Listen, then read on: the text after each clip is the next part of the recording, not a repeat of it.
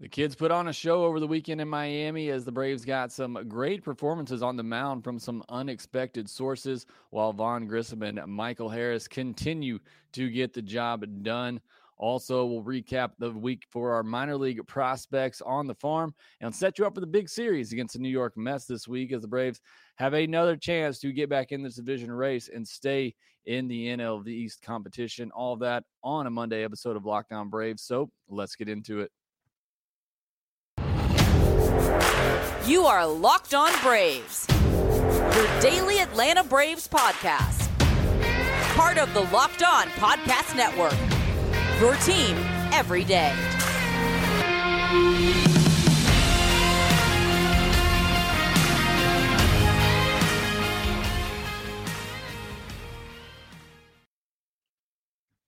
Hey, and welcome back to Locked On Braves, part of Locked On Sports Atlanta, where we cover your favorite Atlanta sports teams each and every day. I am your host, Jake Mastriani. You can follow me on Twitter at shortstopball. Check out my bio there to see everywhere I am covering the game of baseball, including the Atlanta Braves in written form over at tomahawktake.com. Also, make sure you follow the podcast on Twitter at Locked On underscore Braves. Send in any questions, comments, or feedback that you have for the podcast, and make sure you subscribe to us on YouTube as well hit that thumbs up button and that notification bell. And thanks for making Locked On Braves your first listen each and every day. We post episodes daily, five days a week, Monday through Friday, and are free and available on all platforms. On today's episode, going to recap the weekend and a great weekend it was in Miami. Give you our weekly minor league update as well from the prospects down on the farm, although a lot of them were up at the big league level this week. So, not a lot really to update you on and then we'll preview the big series coming up this week against the New York Mets. Well, let's start with that four game series in Miami. And really, this past week, the Atlanta Braves, after looking bad in New York in Citi Field, they really bounced back in a big way, winning all six games this past week. Two games over the Red Sox in the middle of the week, and then swept a four game series against the Marlins with a doubleheader on Saturday. And yes, those are both teams below 500. The Marlins struggling to score runs, but the Braves got to get it done, and they did. And now they've set themselves up with another opportunity going into this four game set with the Mets to get back in the NL East race. But let's talk about the weekend. And unfortunately, I want to start out talking about some key injury notes because the Braves were quite banged up over the weekend and really kind of limping into this week as well. Max Fried went on the concussion IL after his last start in Citi Field, where he hit the ground pretty hard. We talked about that on Friday. He did not pitch over the weekend, and right now he is not scheduled to pitch at all in this Mets series. Possibility he comes back and pitches that last game, but as of right now, we don't know when we'll see Max Fried again. Same for Kyle Wright, who's dealing with arm fatigue. Alex Anthopoulos and the Braves had to shuffle the weekend rotation in Miami on the fly. But Kyle Wright dealing with arm fatigue. We don't know when he's going to be available to pitch to end. Again, you also had Ehire Adrianza go on the IL. Speculation is that it's a COVID IL stint, but regardless, the Braves have lost their backup infielder at the moment. Travis d'Arnaud, who the Braves were hoping would be back over the weekend in Miami, he set out all four of those games, but he is expected to be back on Monday and ready for the Mets series you also had Acuna leave the game on Saturday with some soreness in his surgically repaired knee, which obviously is always frightening when you hear that. However, he did come back into the game on Sunday. He pinch hit, was intentionally walked, and stayed in the field to play, which is huge when you're talking about that knee and the soreness in it and the severity of it. If Snitker was willing to put him back in the field a day after that, that tells me they feel pretty good and we're just being overly cautious by not starting him on Sunday. Now, some good injury news Mike Soroka is set to begin a rehab assignment on Tuesday. I am so thrilled for Mike Soroka and can't wait to see how that goes. And hopefully, we see him back in a Braves uniform at the big league level at some point this season. Look, I've been saying all year long before the season even started, don't count on Mike Soroka being a, a big factor into this Brave season, but just for him. Would love to see him go through that rehab and be able to pitch again, you know, in some form this year for the Atlanta Braves. Going to the off season feeling good about that. And then maybe, you know, we start talking about him more as a fixture in the Braves rotation next year. But either way, just glad to see that Mike Soroka's, you know, finally taking that last big kind of step towards returning to the major leagues. I mentioned the rotation over the weekend and the Braves kind of having to shovel things around. They swept a four game series over the Miami Marlins without Max Fried, without Charlie Morton, without Kyle Wright, and without Spencer Strider, their four best starters. And the Braves had to call up some young guys to, to do that. You had Bryce Elder on Sunday, who was the best of them all seven innings, three hits, three walks, one earned, and 10 strikeouts in 104 pitches. Just a great start from Bryce Elder. And look, I've always loved Bryce Elder. I loved him at the beginning of the year. He just didn't have the command, walking too many batters. I know he walked three in this one, but mostly just was not efficient. It wasn't like he was giving up a ton of runs early in the year. He just wasn't being efficient. He wasn't able to go deep into games. And that's why he was sent back down to work on that. He's been great at Gwinnett over the last month or so. Came up, had a big performance against the Marlins. Kyle Muller on Saturday, five innings, three hits, one walk, two earned, five strikeouts, just 73 pitches. Thought he was really good as well. His last start at the big league level for the Braves in Texas did not go well. And again, he has been fantastic at Gwinnett pretty much all year long. So good to see him come up and translate that at the big league level.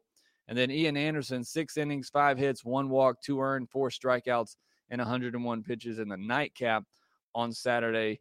A good outing for him.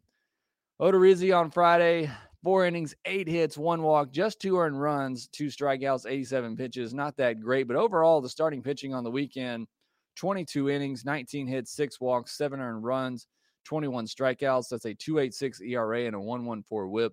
And again, you take Odorizzi out of there and just look at what Elder, Muller, and Anderson did. And they were fantastic. They stepped up. Look, it's against a very bad Marlins offense, but a lot of these guys have been struggling or somewhat unproven, and they were able to come up and get the job done. So I still think you have to give them a ton of credit for what they were able to do. And I think it just speaks to the depth of this Atlanta Braves starting rotation that we've been talking about all year long. You know, it really is that deep. They're six, seven, eight deep right now. Now, you wouldn't trust these guys necessarily in a postseason start or against the Mets or big teams, but they can come up and get you big league wins as they did over the weekend. And that right there is just important in and of itself to be able to have that depth. On the offensive side, it was the kids continuing to get it done. Vaughn Grissom, five games at the big league level. He's seven for 18 with a double, two home runs. He scored six runs, driven in four, two walks to five strikeouts, and a stolen base. And it's just the level of maturity of the at bats that you're seeing. And I think case in point was the at bat on Sunday in the ninth inning.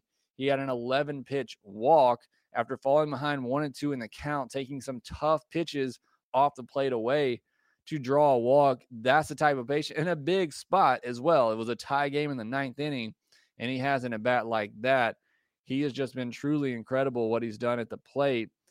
And oh yeah, Michael Harris steps up in the bot in the top of the ninth and down by a run in the first pitch of an inning against Tanner Scott, the Marlins closer. He takes it left center about 400 feet, just absolutely crushes the baseball to tie it up.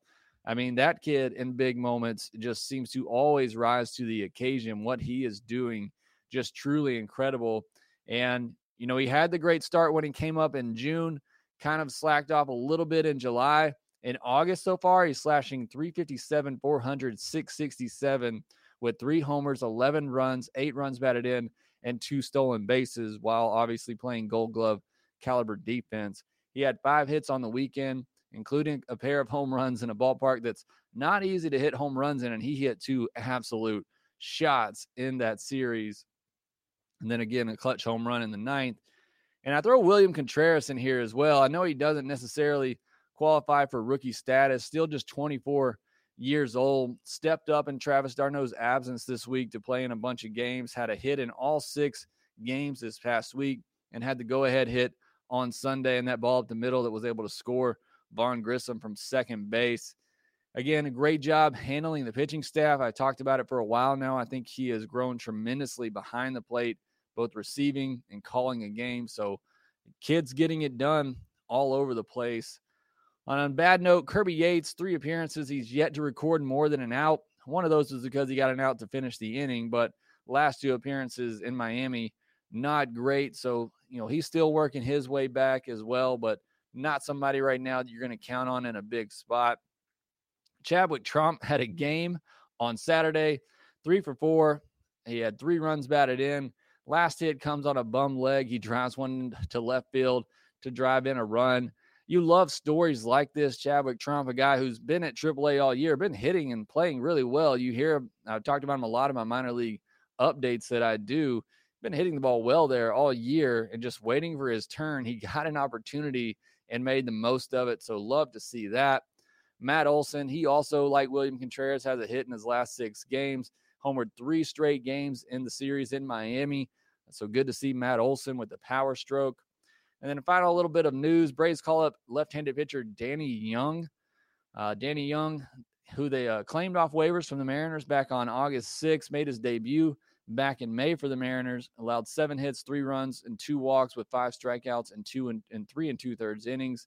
Uh, but he's really had a big strikeout rate at AAA this year. He's had 44 strikeouts and 29 and two thirds innings. So he'll be called up to give the Braves another arm out of the bullpen this week in their series against the Mets.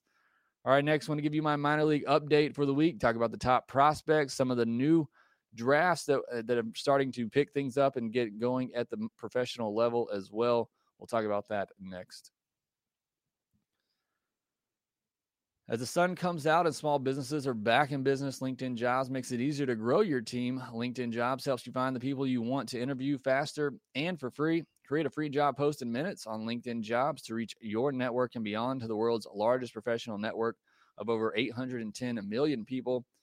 Then add your job, the purple hashtag hiring frame, to your LinkedIn profile to spread the word that you're hiring so the network can help you find the right people to hire. Simple tools like screening questions make it easy to focus on candidates with just the right skills and experience so you can quickly prioritize who you'd like to interview and hire. It's why small businesses rank LinkedIn jobs number one in delivering quality hires versus leading competitors. LinkedIn jobs helps you find the candidates you want to talk to faster. And did you know every week nearly 40 million job seekers visit LinkedIn? Post your job for free at LinkedIn.com slash locked on MLB. That's LinkedIn.com slash locked on MLB to post your job for free. Terms and conditions apply. So, our weekly minor league update, I'll start by going over the top 10 prospects on my list. Granted, three of these guys were in the big leagues this week. So, no real updates for Vaughn Grissom, Kyle Muller, or Bryce Elder, who enters the top 10 at number 10 this week. Uh, they were all at the big league level.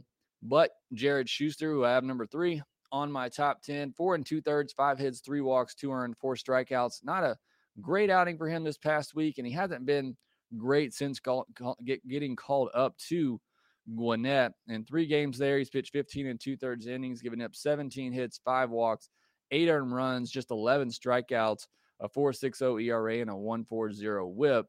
Freddy Tarnok, who I have behind him, he has been great since getting called up to Gwinnett. And this past week, he pitched five innings, gave up five hits, two two walks, one earned, and six strikeouts. And in five starts at Gwinnett, he's pitched 26 and two thirds innings, allowed just 18 hits with seven walks, six earned runs, 26 strikeouts. That's a 203 ERA and a 0.94 whip.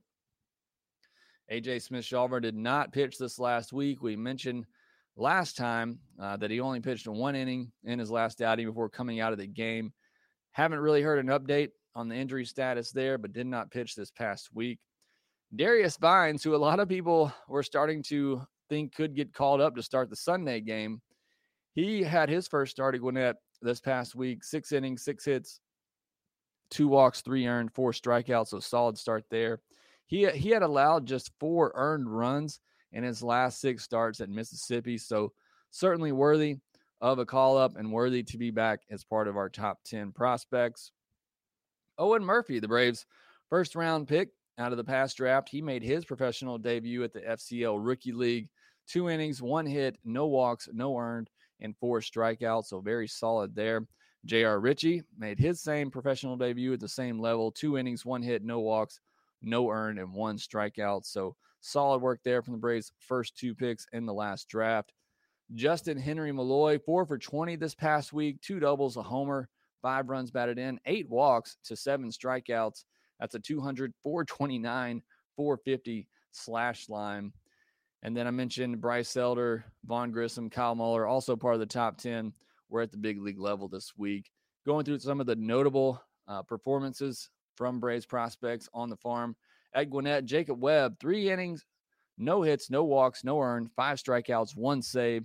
Great to see that from Jacob Webb. I mentioned it. I've always loved the arm. Uh, it's just the consistency and the injuries that have really uh, set him back in his professional career. But hopefully, we get to see Jacob Webb get it going. At Mississippi, Cody Milligan, 11 for 26. That's a 423 average. Four doubles, three walks, five strikeouts, a stolen base, a 1060 OPS for Cody Milligan. Javier Valdez, seven for 20, one double, two homers, eight runs batted in, four walks, seven strikeouts. Dylan Dodd, five innings, two hits, two walks, one earned, five Ks. Alan Rangel, five innings, three hits, one walk, one earned, five K. So some good performances there from the starting pitching at Mississippi.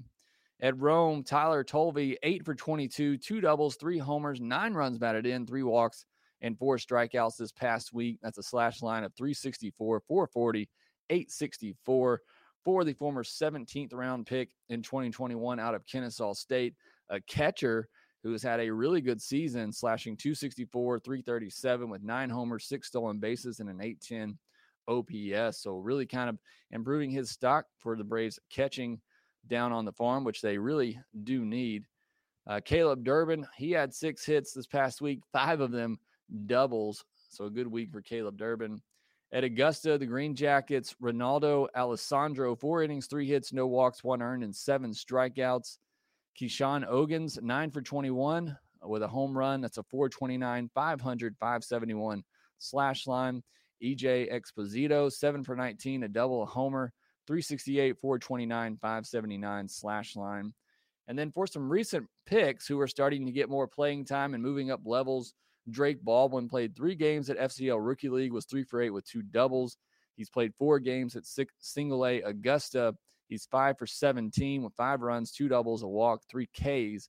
That's a 294, 368, 412 slash line. Very limited sample size, but excited to get, see some of these guys going. Braves' third overall pick in the last draft, Blake Burkhalter, made his professional debut. Did not go as great as Owen Murphy and J.R. Richard uh, Ritchie. Just a third of an inning, three hits, one walk, two earned, no strikeouts. Hate to see that. I thought Burkhalter was somebody that could perhaps move pretty quickly through the system, being a collegiate pitcher, but not a great debut from him. Obviously, very small sample size with a lot of these guys. David McCabe, my favorite bat taken in the draft. He got called up to Augusta as well. Six for 19, two doubles, six runs batted in, two walks, six Ks. That's a 316, 364, 421 slash line. Played just two games at FCL Rookie League before that. Excited to see what David McCabe could do. It sounds like a really great bat. Like I said, I think he could become the best bat in the Braves system probably by midseason next year, especially Vaughn Grissom making his graduation.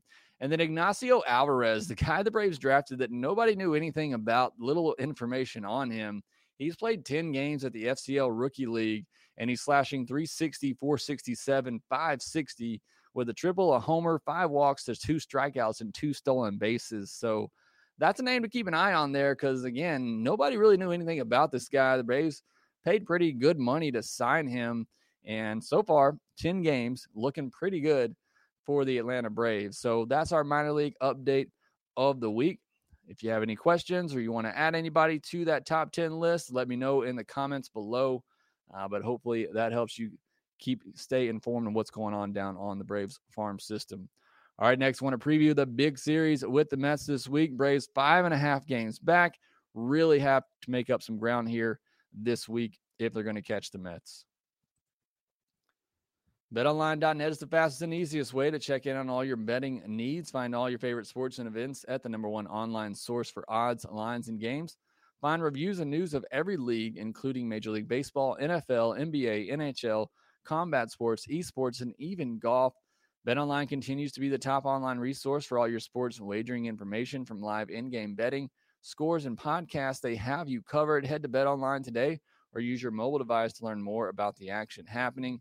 BetOnline, where the game starts.